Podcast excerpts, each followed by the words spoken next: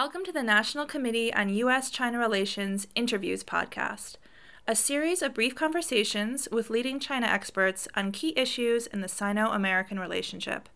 For more interviews, videos, and links to events, visit us at www.ncuscr.org. My name is Jessica Bissett, and I'm the Director of Leadership Programs at the National Committee on U.S. China Relations. I'm thrilled to be speaking with Yun Sun for today's very timely interview, Eyes on Ukraine, Strategic Implications for China, Russia, and the United States. Briefly, Yun Sun is a senior fellow, co-director of the East Asia program and director of the China program at the Stimson Center in Washington, DC. Her expertise is in Chinese foreign policy, US-China relations, and China's relations with neighboring countries and authoritarian regimes. In addition, we are very fortunate that Yun is a fellow of the National Committee's Public Intellectuals Program. Yun, thank you so much for speaking with today. We have a short amount of time and a lot to cover, so let's jump right in. Um, before we get to all the hot topics related to China, Russia that have been in the news in these recent weeks, I was hoping that you could set the stage for us with a little bit more of a broad context. Can you tell us about how Russia and China have gotten as close as they are in recent years. What are the ties that bind them together? Thank you, Jessica. Thank you for having me for this program.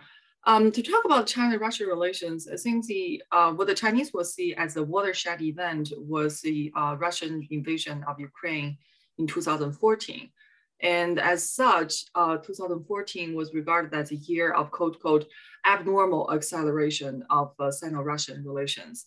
Russia was put under stringent international sanctions, especially Western financial sanctions, and it was in urgent need of international financing for some of its domestic projects. And China was in the place to provide those financing. And uh, we also know that Xi Jinping has a great admiration for Russia and for Russian culture, as well as uh, President Putin's leadership so um, since Xi Jinping took over in 2013, we saw the overlapping of these events basically coming together, pushing China and Russia together, both from an internal, endogenous perspective and from an um, external, exogenous perspective. So in terms of the international structure, China feels that the US rebalancing to Asia strategy is suppressing China's strategic space. And the same thing at the Chinese it is happening to Russia in the East Europe because of the expansion of NATO.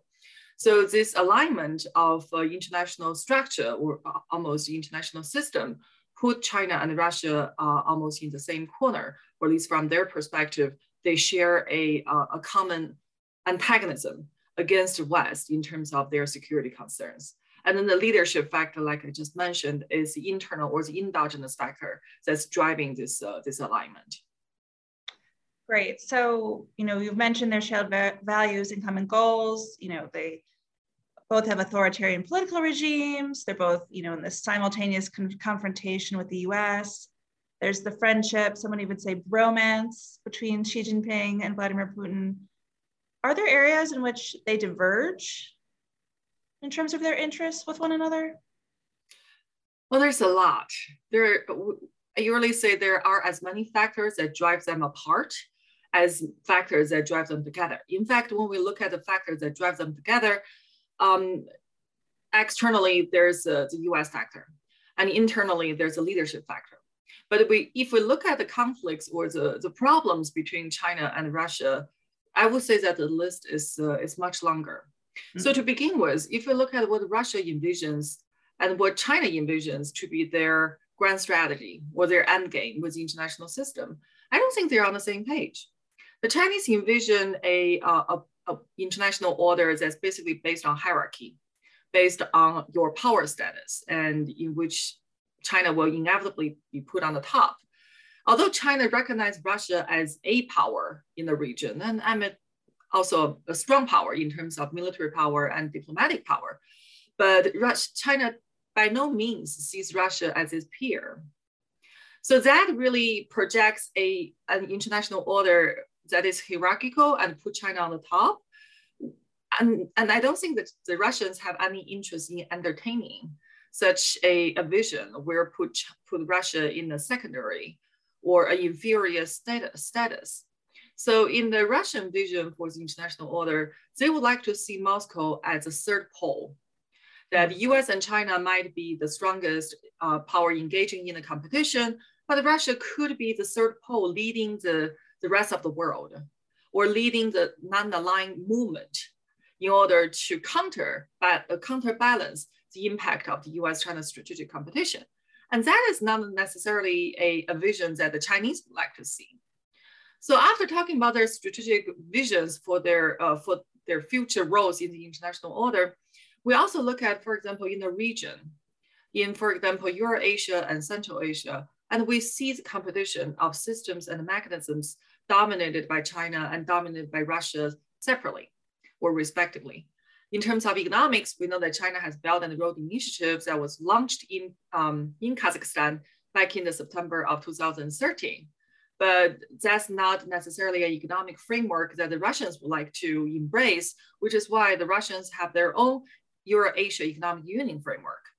And in terms of the regional security framework, China, of course, has been dominating the Shanghai Cooperation Organization and its agenda. But in comparison, Russia has this collective security treaty organization, which played the intrinsic role, the critical role in the recent turmoil in Kazakhstan, although the Chinese government did offer that, well, Shanghai Cooperation Organization could also play a role. Well, guess what? Russia did not let it. So that's a, a, a second example. And the third example is um, Afghanistan. China is a neighboring country of Afghanistan, Russia is not. So in the the regional structure, the uh, regional mechanism that China designed, which is called the meeting of Afghan's neighbors, Russia was not included in the first meeting. And in comparison, the Russian adopted format is called Moscow format. And it includes not only Afghan's neighbors, but also two of its two, two of the countries that are not its neighbors, Russia and India. So I would say that in terms of these uh, regional affairs, there is a competition between China and Russia in terms of the dominant role, in terms of uh, the dominated me dominant mechanisms, and basically who takes the lead. So that's another example of uh, the conflict between China and Russia. There are more, and we could discuss them in the following questions.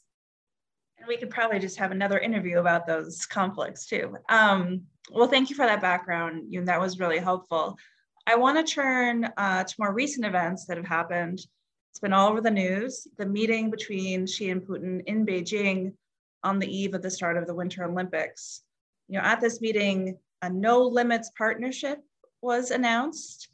Um, what is your analysis of this meeting? What does it all mean? Um, and did the Chinese and Russian readouts of the meeting differ, or were they on the same page on this one? Well, I think the symbolic, uh, the significance of the meeting, of course, is uh, is uh, is is quite high. Um, just judging by the language of their uh, joint statement, rarely do we see such enthusiastic embrace of each other in China's foreign policy with any country. Um, and even in terms of China-Russia relations, which we have seen the acceleration of, uh, of the bilateral relations in the past decade, in the past eight years, um, this joint statement still stands out in terms of how enthusiastic and how passionate they are and the level of cooperation that they are promising, at least on paper, and also the statements such as there's no ceiling to the China-Russia cooperation. Well, there is no ceiling, and and it doesn't mean that that China and Russia are going to cooperate on everything. Um, the lack of a restriction does not does not translate into the tra um, the transpiration of those uh, cooperation in any way. So I think for the China-Russia joint statement that we have seen this time, the primary message is one that's sent to the West, especially to the United States. We know that the US-China strategic competition is deepening and is uh, the US-China relations has not really recovered as much as Beijing would like to see during the first year of the Biden administration. And when they look at uh, the Indo-Pacific strategy of the Biden administration, they look at the uh, US position on Taiwan, I think the Chinese are feeling that things are only go going to get worse. Hmm. And for Russia, when Russia mobilizes its strategic resources to prevent the expansion of NATO and to coerce Ukraine, I think the Chinese and the Russians identify a common position or a shared position in terms of pushing back on the United States. I think the joint statement this time is, uh, is a true reflection of that, of that shared desire. Whether this significance is symbolic or is actually material is, uh, is an interesting question. Because if you read through the joint, uh, joint statement, most of the things that they have said are rhetorical. Mm. And without a, a qualified measurement of what kind of cooperation, in what field, and to what level, in what time frame. So those are the things, the indicators that we look for when we assess China's foreign policy commitment, whether there is a time frame, whether there's a quantifiable measurement, and the specific area that they will they will cooperate on. Because a simple statement that oh China and Russia are going to cooperate on energy resources that doesn't really say much. Which is why that I feel that for China watchers, when we read this uh, joint statement, a shared feeling or shared observation is that there's a lot of rhetoric, um, but the concrete actions and the meaningful measurable actions are not necessarily in the statement. But it doesn't mean they won't happen. It just means they're not included in the uh, in this statement. Thank you. No, thank you for that. Um, relatedly, just talking about China's foreign policy in general, um, we all know that uh, non-interference in other countries' internal affairs is kind of a tenet of Chinese foreign policy. Um, but I'm just curious, I mean, recent explicit support of Russia in regards to NATO, China saying it's explicitly against NATO expansion. Um, this kind of seems to go against the notion of non-interference. And you know, if Russia were to invade Ukraine, it's definitely breaching another country's sovereignty, which would go against non-interference. And you know, in 2014, during the annexation of Crimea and you know Russia's earlier invasion of Georgia, China was not vocal about its views. So what's changed? Why now? Well, the Chinese actually said two things. The first one is well, non-interference principle, which is always there. Um, and China also expressed its objection to the expansion of NATO, which is, I think, the, the, the most glaring statement uh, from a point in the joint statement. But at the same time, I think on the most recent, the current Ukraine crisis, the Chinese have also made it clear that, that their position is one country's security cannot be based on another country's insecurity. Mm. And I think the ma- implied message is that if Ukraine wants to achieve its security, uh, to be included to join NATO is not necessarily an option because it will make Russia feel insecure. So I, I, I, I agree with you. I think the Chinese are grappling with different and sometimes conflicting positions and conflicting national interests.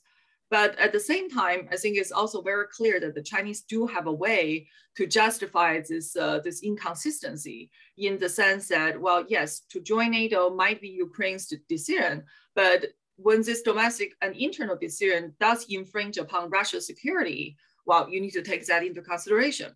This is actually not inconsistent with China's position um, on other issues as well. Like for example, US has been saying that Taiwan Relations Act is a US domestic law. Hmm. Therefore, it is internal affairs of the United States and not for China to interfere with. And the Chinese reaction is that might be true, but your domestic affair, your, your domestic legislation also directly infringe upon our national unification. So when the when there is a intersection or overlapping of domestic and internal affairs and policies, I think the Chinese interpretation of the non-interference principle is much more flexible and much more nuanced. Thank you. No, that makes sense. And I'm guessing that, you know, as China's power grow on the global stage, it has more and more interest around the world. It's probably going to have to maintain that flexibility um, in terms of non-interference in foreign policy. Um, moving on to uh, what's really been kind of also in the news, um, it seems like a lot of China watchers and other people um, who um, are watching the geopolitical signals, um, reading the tea leaves, they've been drawing parallels between the Russia-China relationship and the China-Taiwan relationship. You know, this analogy has been discussed in various articles, podcasts, we're seeing it all over social media. What's your take on this? Do you think this analogy has, you know, a solid foundation? Ah, I think it depends on how you define the analogy. So first off, Ukraine is a sovereign state, is a member of the United Nations. So the Russian invasion of Ukraine would literally be invading a, a, a sovereign nation. Um, but Taiwan does not have that status. So in that sense, this comparison is not necessarily valid because uh, Taiwan while we, we still know there is a one China policy or one China principle, and still until the Taiwan's legal status changes, I don't think the comparison between Taiwan and Ukraine is going to be a well justified one. But at the same time, there are also comparisons being made about US position on Ukraine crisis and the future US position on, on the Taiwan contingency. And the comparison basically stipulates that if US does not come to Ukraine's rescue, does not intervene on Ukraine's behalf, it also indicates a US lack of willingness to intervene on Taiwan's behalf in the future Taiwan contingency. I think that comparison is uh, probably deserves more deliberation because after all, Ukraine is not a member of NATO. And there's not a domestic legislation in the United States that commits United States to the defense of Ukraine. And US has both, well, US has such a domestic legislation on Taiwan, and US and Taiwan have, have had a partnership that goes back decades. So in that sense, I think to compare Ukraine to, uh, to Taiwan as U.S. partners is also um, is also lacking its texture and lacking its sophistication. Um, but one thing is for sure, U.S. approach to the Ukraine crisis is going to serve as an indicator to China as for how much willingness U.S. will have to intervene and to what extent in, in a potential future Taiwan contingency. If U.S. is not um, doing what Ukraine or doing what the world, what a lot of people are expecting US to do, which is to intervene on, on Ukraine's behalf, then a signal will be sent to Beijing that maybe US currently is an isolationist power and is not willing to get bogged down in regional crisis that will distract US from its, for example, its domestic development agenda. And I think those indicators or those signals are going to be significant because it is here, I think it is the Chinese perception of the US reluctance to get involved that will drive China's future decision making. Because the Chinese will believe, will choose to believe that US will be very likely to repeat what they are doing with Ukraine and not to intervene on Taiwan's behalf. And that inevitably will embolden China's behavior and embolden its calculation. Thank you. Well, thank you. And I, I mean, I'm sure China will be watching, others will be watching. We know that Tsai Ing-wen will also be watching. I, I saw that she formed a task force that will be studying the situation in Ukraine. So definitely there will be consequences reverberating around the world. Um, I know that. Just just yes, please go ahead. To add on that, um, I mean, last uh, last August when we saw the U.S. withdrawal from Afghanistan, one of the, the, the key messages that the Chinese drew from that is that, look, US is abandoning its partners and US is abandoning Af Afghanistan behind after 20 years of, uh, of, of war in the, in the country. And the message that Beijing tried very hard to send to Taipei is that you will be the next. Mm -hmm. And if there is going to be a war over Taiwan, you think you are not going to be Afghanistan? So of course, I think there is a, a portion of that is a psychological warfare, right? To manipulate the Taiwanese public opinion and how Taiwan perceives the, uh, the US commitment overseas and to, to its partners. But, um, and, and I would say that it's not completely effective, but it will not stop China from playing those messages and to play those, uh, those signals in order to influence, uh, to influence public opinion in Taiwan. Great, thank you for that. I know China experts like yourself don't necessarily like to speculate about what might happen, but if you'll play along with me, I think our audience uh, members, viewers would enjoy that. Um, how do you think China will react if Russia were to invade Ukraine? How would the Sino-Russian relationship change? And what do you think would be the impact on US-China relations? Well, that's a very interesting, uh, very interesting scenario, and I think people have been trying to play it out. Um, first, I don't think China will come out to oppose Russia in the event of a, a Russian invasion of Ukraine. Um, we've seen this in 2014. The Chinese did not come out to condemn or criticize, criticize Russia for its annexation of Crimea. However, up to this date, China still has not recognized Russia annexation of Crimea just yet. Just diplomatically, China avoids to talk about it. But there's no official recognition either. So I would say that in the event of a Russian invasion of Ukraine, the Chinese will most likely would like to remain detached and not to have a position to either support or oppose Russian behavior. And depending on the result of that, uh, of that invasion, for example, if Russia does su successfully um, invade Donbass and take over Donbass from, uh, from Ukraine, I, I, I, would like to speculate that the Chinese position is going to be very similar to its position on the annexation of, uh, of Crimea. But then down the road, I think the comparison is also interesting that, well, if we think about it, what has Russia ever said or done on Taiwan that's in support of China's position? Well, we know diplomatically there's a statement that while Russia supports there's one China and Taiwan is a part of China. But if you look at concrete actions, has China and Russia ever hosted a joint military exercise in the maritime space uh, close to Taiwan or anything that's targeting Taiwan? I don't think so, which is why I speculate that the Russian and the Chinese support of each other's position on Ukraine and Taiwan is going to be mostly political and reflected in the lack of opposition to the other side's action instead of active policies and postures and military, well, military diplomatic or political approaches to support the other side in their actions related to Ukraine and Taiwan respectively. Since we are the National Committee on U.S.-China Relations, I want to talk a little bit more about uh, you know, direct implications for this bilateral relationship. It seems like, you know, Russia and China are banded together right now in their mutual kind of uh, show of affront against the United States.